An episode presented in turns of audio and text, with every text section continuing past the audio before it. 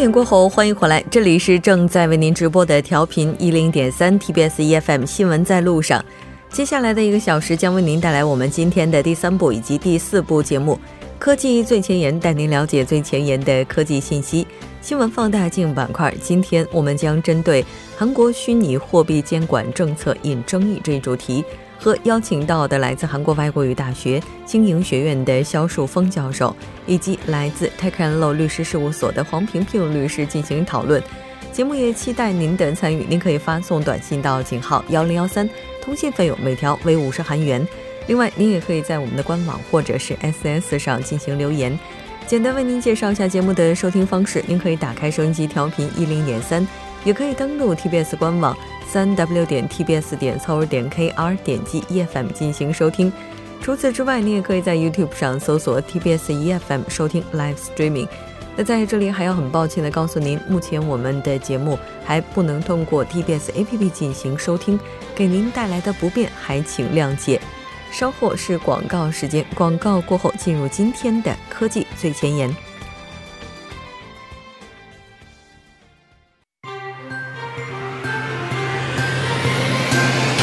发现新科技，体验新生活，带您了解科技最前沿。好的，欢迎回来，科技最前沿，发现新科技，体验新生活。马上请出栏目嘉宾董科，董科你好，木真你好。非常高兴和董科一起来了解今天科技的最前沿。那其实今天为大家带来的这个话题并不是那么新，因为我们之前在节目当中也是提到过很多次了哈。但是今天我们可能会换一个视角。是的，那今天我想讲的这个人工智能是从什么角度来讲呢？就是说很多人还没有意识到自己正在被人工智能所冲击。嗯，所以说我想告诉这些听众朋友，就是说，哎，其实呢，人工智能已经渗透你生活的每每时每处每一点。嗯，对，其实提到人工智能和我们日常生活的话，其实我的第一感觉是大数据，因为大数据的话，基本上把我们每一个人的个人信息以各种各样的形式已经给收集走了，是吧？是的，其实呢，人工智能呢不仅被整合到许多行业中，其实呢，而且还教会你像我们如何简化业务、优化自己的生活。你从社交媒体到公共服务，其实我们每天都在和人工智能互动。嗯，那咱们来看一下这个互动啊，到底是怎么样去进行的？那可以说是方方面面的吧。嗯，那但是有时候呢，这个人工智能的整合呢，会以一种更明显的方式显现出来。比如说像是虚拟助理，我不知道你有没有这种经历，就是说当你登录一个网站，哎，想要咨询一些信息时候，那然后跟你互动的呢，它就是就就是这个欢迎的那个机器人，人工智能的聊天机器人。你就会看到弹出一个小窗口，哎，其实那不过有时候呢，这个如果你的这个问题非常复杂的话呢，你就会明显感到，哎，这个聊天机器人可能有一些问题没法回答，然后他就会求助于真人。其实呢，像是给这个任何非人类实体下指令的时候呢，你都是在对着这种人工智能驱动的设备说话。嗯，那虚拟助理它使用自然语言处理这个处理来理解你所说的这个内容，然后呢，对你的这个查询做出响应。这个好像就有点类似于我们在网购的时候那些人工智能掌柜，是吧？哎，对对对。而且我们之前在节目当中也是请到过有一位嘉宾，他也跟大家分享过这方面机器人的开发现在的前景，包括现状哈。嗯。那其实除了这个刚才提到的智能掌柜，还有一个平台也是我们经常能够看到的，就是社交。是的。社交媒体，当我们这个，你看，我们当代人的生活可以说是被社交网媒体绑在一起的。嗯，那很少有人这个不在 SNS 上。虽然呢，我们可能没有意识到，但是呢，很多的这个人工智能正在社交媒体上大展神通。比如说，这个人工智能因为这个非常善于这个理解语言还有意图的这个细微差别，所以呢，就被用来追踪一些有问题的账户。哎，防止这个账户然后的一些功能被滥用。啊，这是不是就是属于那种，如果我们在社交媒体上媒体上发言不当，哎，或者是有一些什么过激言论的话，对对，就突然发现自己登不了了，然后被屏蔽了。是的，是这个功能。很多人还很多人还觉得，哎呀，这谁在怎么还监督我呀？实际上不是的，这些东西它你你只要做涉及到这个红线，然后呢通通过一些数据分析，觉着哎这个账户可能有问题，然后呢就把你，但是不过你申诉的话，马上就会重新得到，因为毕竟我们不是那样专门用来这个。个社交媒体来做坏事的人，对不对？啊，那如果您要是用社交媒体来做 坏事的话，被盗的话，你看那我们就指不定了。所以说这种功能是非常必要的，对吧？是的。那除了这个还有？对呀，你再就说你像是我们每天都打交道的这个人工智能例子，交通。交通对呀，你看那不用说，我们每天都在讨论的这个自动驾驶啊，嗯，那我们用来叫出租车的不是有一个软件吗？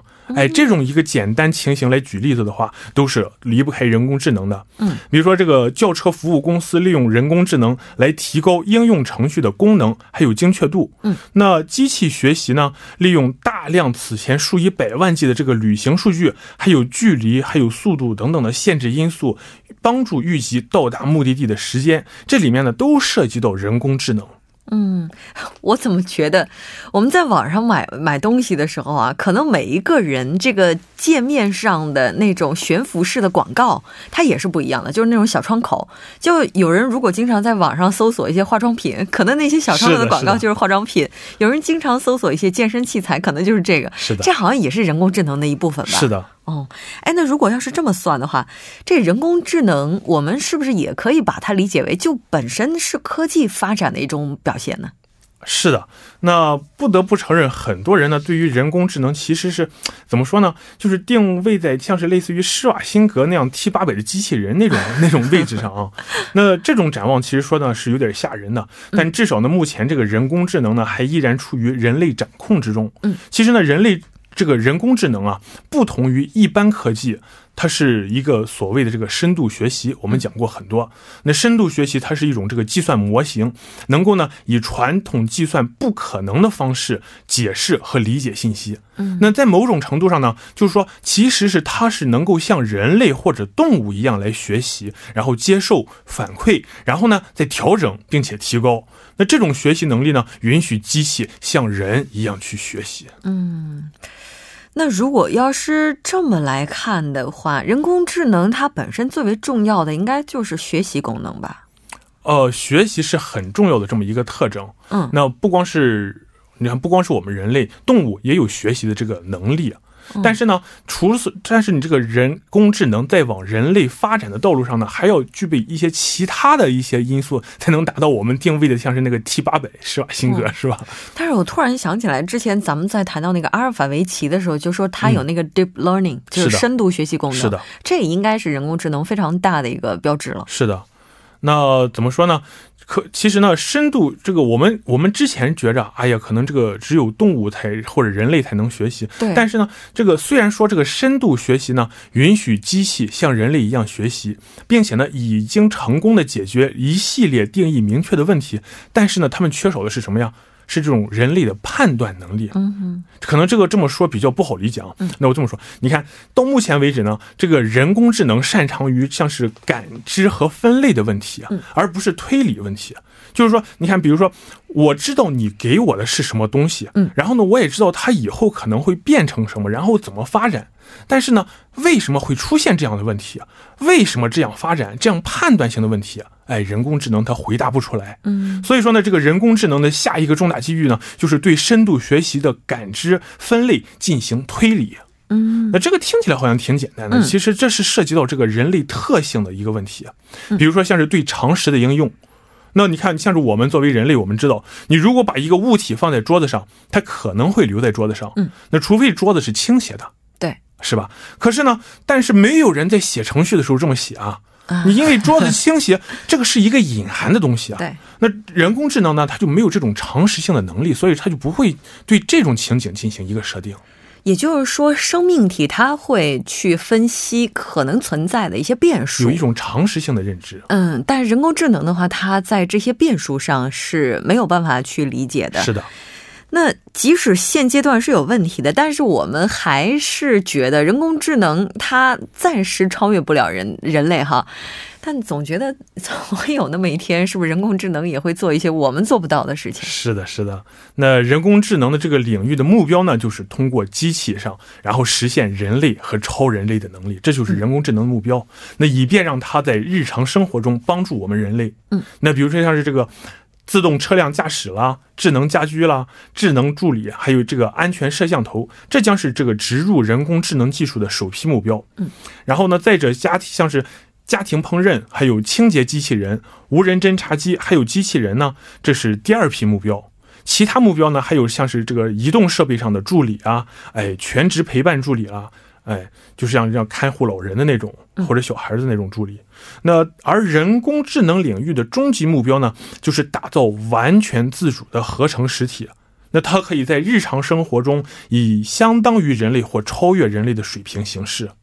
现在呢，这个人工智能的前景正在不断的变化和完善。当前人工智能现状，这个人工智能的现状呢，同样令我们这个非常印象深刻。嗯，你看，我们已经变得。非常非常依赖人工智能了，就像我刚才提到的种种种种的这个情景，是吧？那它为我们像是提供方向，哎，提供公共服务，哎，帮助我们纳税，让我们保持安全，等等等等。那有些人呢，已经觉得这个人工智能支持有人工智能支持和没有人工智能支持的生活呢是完全不一样的。他们无法就是想象，哎，没有人工智能帮助自己的生活。那在未来五十年的时候呢？你看，未来五十年的话，人工智能的这个发展呢，肯定毫无疑问会让我们更加震撼。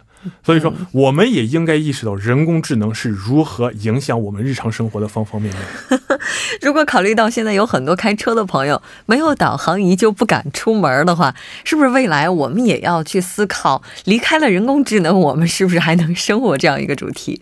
好的，非常感谢董克带来的这一期节目，我们下期再见。谢谢木真。稍后来关注一下这一时段的路况、交通以及天气信息。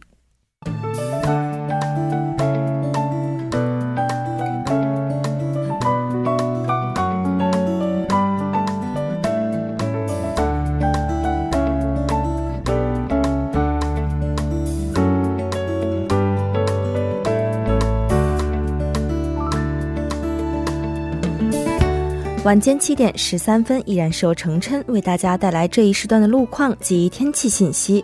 首先来关注一下晚高峰时段发生在路面上的交通事故。首先是在新村路新村环岛至东桥洞丁字路口方向，新村环岛附近路段，之前停滞在二车道上的故障货车车辆呢，已经得到及时的处理，路面恢复正常。接下来是在汉江大桥由北向南方向，不久之前发生在此路段四车道上的车辆追尾事故。已经得到及时的处理，您可以放心通行。下一则路况来自京釜高速公路首尔方向东滩分岔口至庆兴东滩交叉口这一路段，之前呢由于受到追尾事故影响而无法通行的一二三车道已经恢复正常，您可以放心通行。好的，再来关注天气，受到新一股冷空气的影响呢，全国气温从今天开始大幅下降，多地气温将再创今冬的新低。后续呢还有补充冷空气，寒。冷将持续到本月底，但伴随着强降温的还有持续多日的雾霾天气，终于开始好转。今天受到来自中国北部地区扩散的大陆高气压影响，全国大部分地区天气十分晴朗，空气质量良好。明天呢，降温还会继续。在这里要提醒听众朋友们注意做好防寒保暖的准备，小心感冒。来关注首尔市未来二十四小时的天气预报：今天夜间至明天凌晨晴。最低气温零下十七度，明天白天晴，最高气温零下十度。好的，以上就是这一时段的天气与路况信息，我们稍后再见。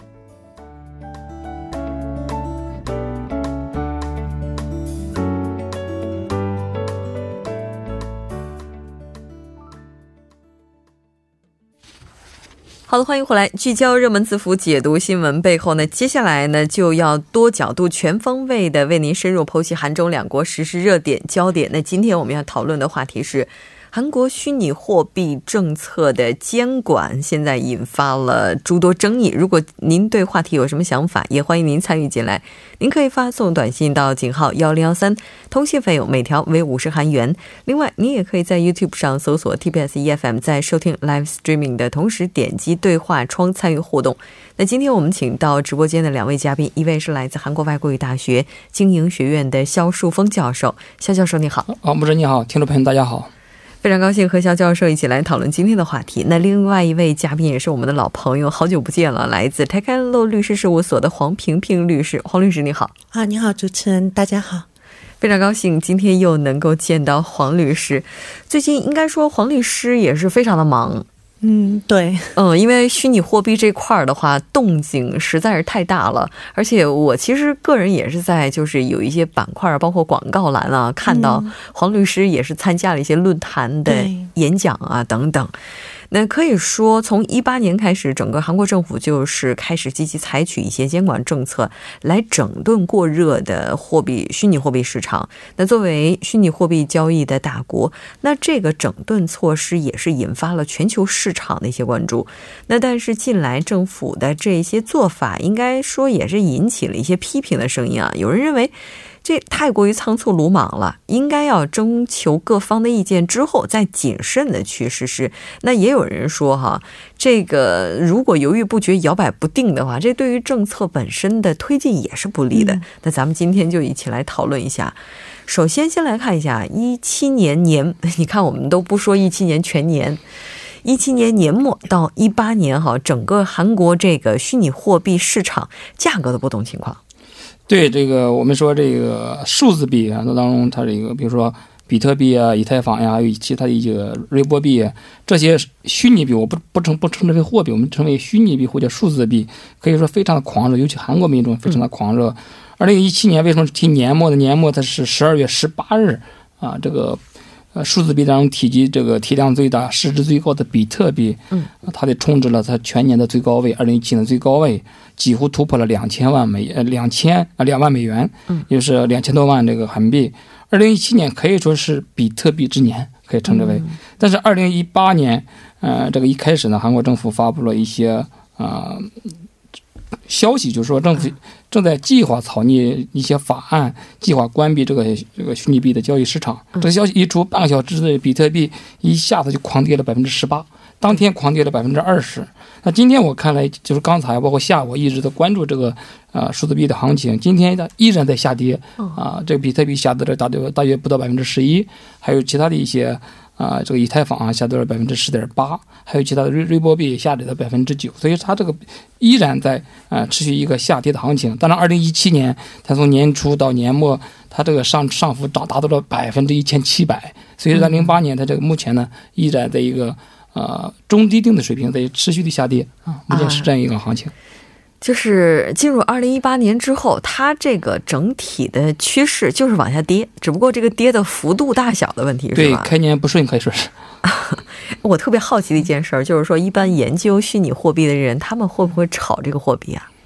嗯，正常来说应该会，应该会。那因为他可能每天都在关注这个东西，那虚拟货币很容易被他吸引到。哦，偷偷的问一下，我们的黄律师有没有？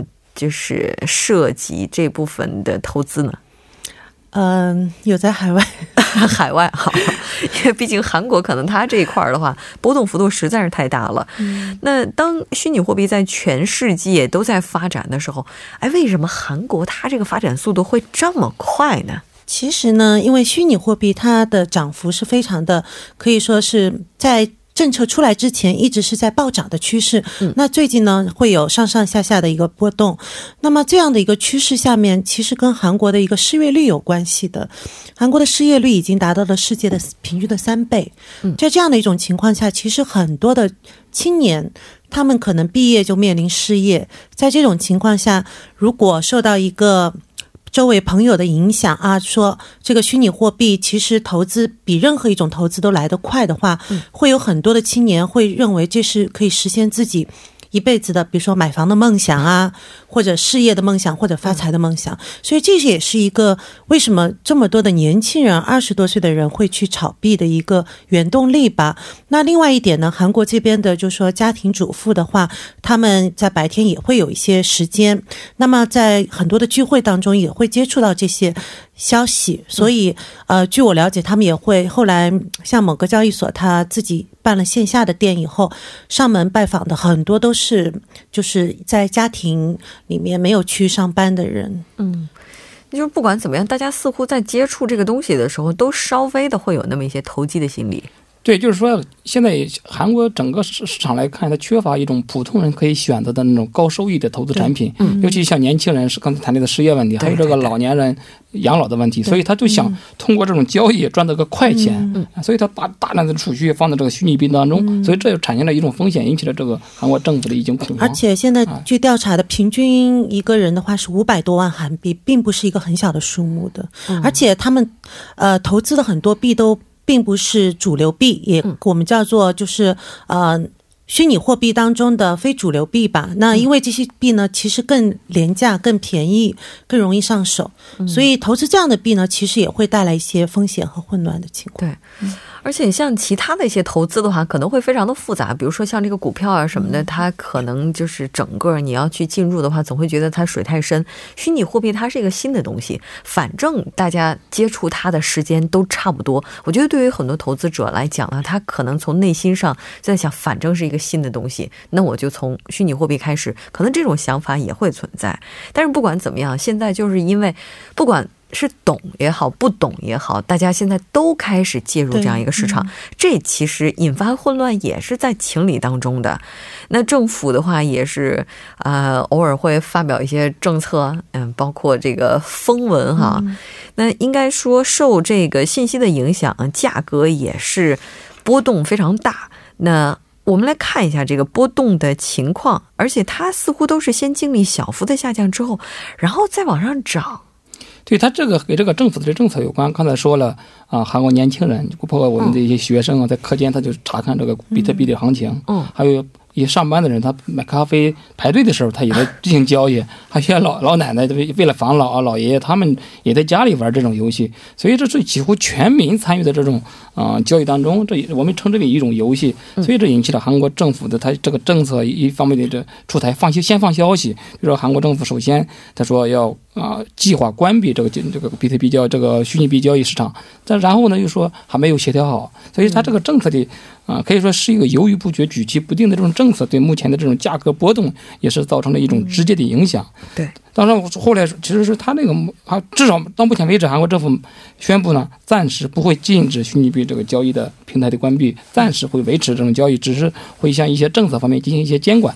啊，目前他这个态度可能对这目前的这个价格波动是产生一个直接的影响，应该是。嗯，但是这个交易所的话，就是说这种刚才我们的黄律师提到嗯线下的这个交易所，它还在运营吗？嗯，线下呢，坦白来说，它并不是一个交易的一个平台，嗯它是一个窗口。啊，通过这个窗口，可以吸引更多不懂的人来进入这个市场。嗯，其实它是一个连接的一个窗口。现在还在运营。嗯，对，因为本身韩国的交易所是没有被明令禁止关闭的，它这这一点是跟中国最大的一个不同。嗯，但是不管怎么样，现在的话，其实最可怕的就是说，很多人可能他就是不太了解这个东西，嗯在进入之后带来的这个混乱的话，我们再整顿起来，可能也会非常的麻烦哈。那截止目前的话，韩国政府已经落实的管制措施有什么呢？其实呢，从韩国政府之前在中秋节前一天发布停止那个禁止 ICO 开始，嗯其实就一直在。探讨政策，但是并没有真正的明令的禁政策出来。直到一月八号的时候呢，包括法务部长官的发言也并不是一种政策来的。那一月八号的时候，韩国这边关于税务方面和实名制方面的这个消息呢，可以算是某种政策，因为它有一个具体的时间执行表。那实名制这块呢，是一月三十一号，就是这个月的月底之前，那各大银行这边都要和交易所这边进行实名式的对接。那以后虚虚拟的账户已经不能，新的虚拟账户已经不能再开，那旧的账户呢，只能提前不能存钱。如果就是说这个。不想去换成实名账户的人呢，以后还会得到罚金，然后也会可能会关闭账户。然后另外一个举措呢，就是税收这块的，因为税收这块的话，目前之前就考虑过各种税，但是因为跟现在韩国的税法对接很难，所以现在考虑最有形可效的就是有效的就是所得税，那就包括城市的所得税和地方的所得税。基本上时间表呢，现在有一种说法就是三月份之前呢要把所得税交掉，然后。百分之二十二，然后剩下百分之二十二的百分之十，也就是二点二的话呢，就是地方所得税在四月份的时候要清掉。这个是对其交易所来说就达到了将近四分之一的这样的一个比例，这个也会影响到未来虚拟货币市场的走向的。嗯，我记得之前在谈区块链的时候，黄律师就提到过说，因为区块链技术它是建立在整个的，就是这这种虚拟货币，它是建立在区块链技术的基础之上，对，所以如果没有实名制的话，跟它的交易其实是完全没有影响的。对，因为其实虚拟这块虚拟账户的最大问题就是，可能是防止洗钱这块，它会产生一个很大的问题，因为你没有办法知道这个资金的来源，这个也是政府最担心的。各个，但是呢，虽然很担心，但是各个各国政府都是很头疼的，因为很难去追踪这个来源的。对，接下来这个实名制之后，应该在监管方面的话，会比较容易去操作。实名制有一个好处，就是它会自然而然的把。青少年和非居住的外国人给这样一个两个群体屏蔽掉，很自然而然的就屏蔽掉，因为你提供的这些信息都会银行核对的嘛。哦。那但是不管怎么样，应该说从这个月底开始就会执行这样一个政策。但此前的话，韩国政府就传出来风声啊，说是要关闭虚拟交易的平台。